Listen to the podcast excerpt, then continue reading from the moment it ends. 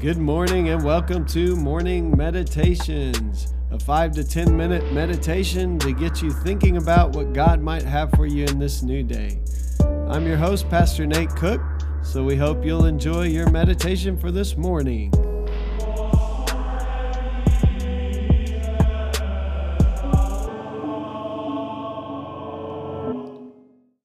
Hey, this is Pastor Nate, and this is your morning meditation.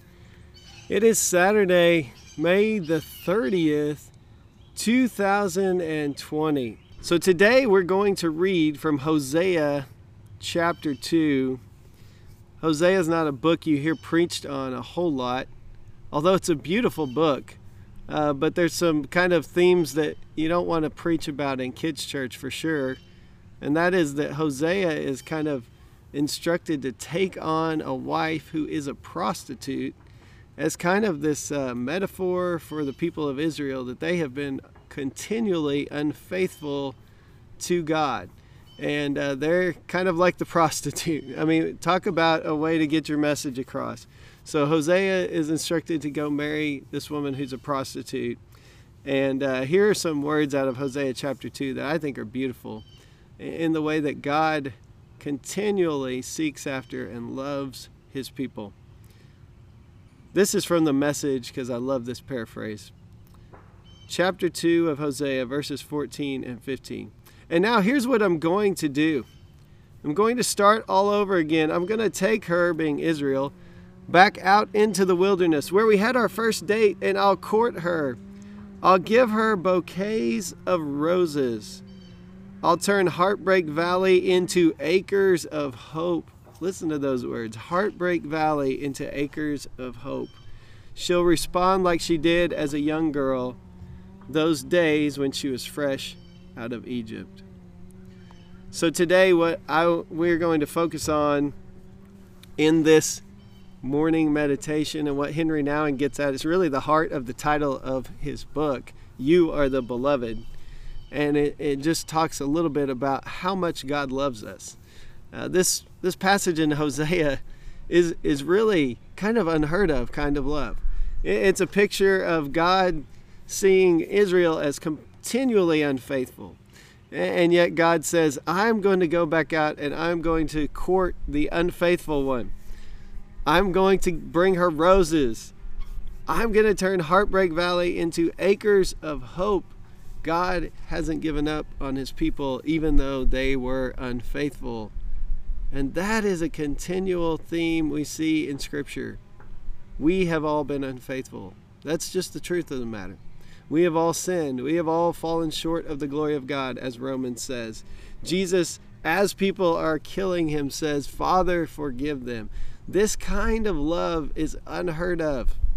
And it's something that we hardly can grasp. And so sometimes we're not so sure that it's even real.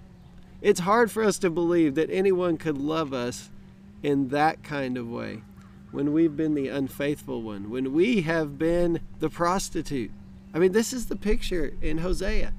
And, uh, and so all throughout Scripture, we see this God who continually reaches out to people, even when people have been unfaithful. And so this little meditation talks about how in prayer uh, we hear the voice that calls us the beloved. Solitude is listening to the voice that calls you the beloved. It's being alone with the one who says, You are my beloved. I want to be with you.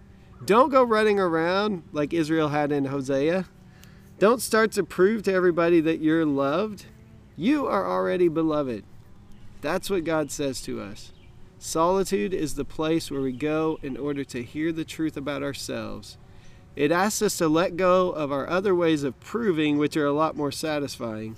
The voice that calls us the beloved is not the voice that satisfies the senses. That's what the whole mystical life is about. It's beyond feelings and beyond thoughts. So, what Henri Nouwen is getting at here is this idea that so many times we try to find love by proving ourselves, by impressing people, by having lots of friends or maybe lots of money or being super successful or having people speak well of us.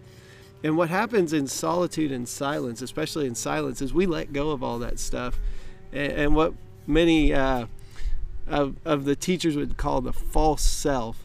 We let go of all those things that we think make us someone, and we realize that we are loved because and simply because we are God's creation. That God loves us as He has created us.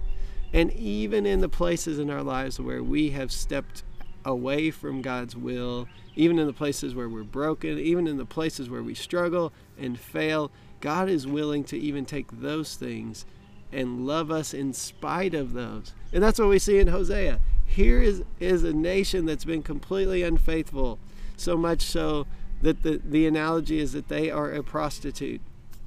And God is wooing them with flowers and saying, I'm going to turn this place into acres of hope. What a good word for us today. If you have never felt deep down inside that you are completely loved as you are, if you've spent your whole life trying to prove to everybody that you are loved, uh, we see it all the time from the smallest of us to the oldest of us. Age doesn't change this. You watch humanity, eh, just watch, like become an observer, and you will see that people are constantly trying to make a name for themselves, and the deep root of all of that stuff is love. And so, what happens when we unmask ourselves in front of God and when we let all of those things that we use to prop ourselves up, that people would call the false self, when we let all those things go, then we realize we're loved deeply for who we are. And then we're free to be who God created us to be. And what freedom that is to, not have to prove yourself anymore and to not have to impress everyone and to not have to make sure everyone knows that you are right. That you can just be loved and you can trust in the love of God, and that the love of God can be enough for you on this Saturday morning. Hey, that's just a thought for this morning. I hope you know how deeply you're loved, and I hope you have a great day. Well, thanks again for joining us for this morning meditation. Hey, do us a favor rate us on iTunes or even leave some feedback about our podcast so that other listeners can know how much you enjoy your morning meditations. Hey, have a great day.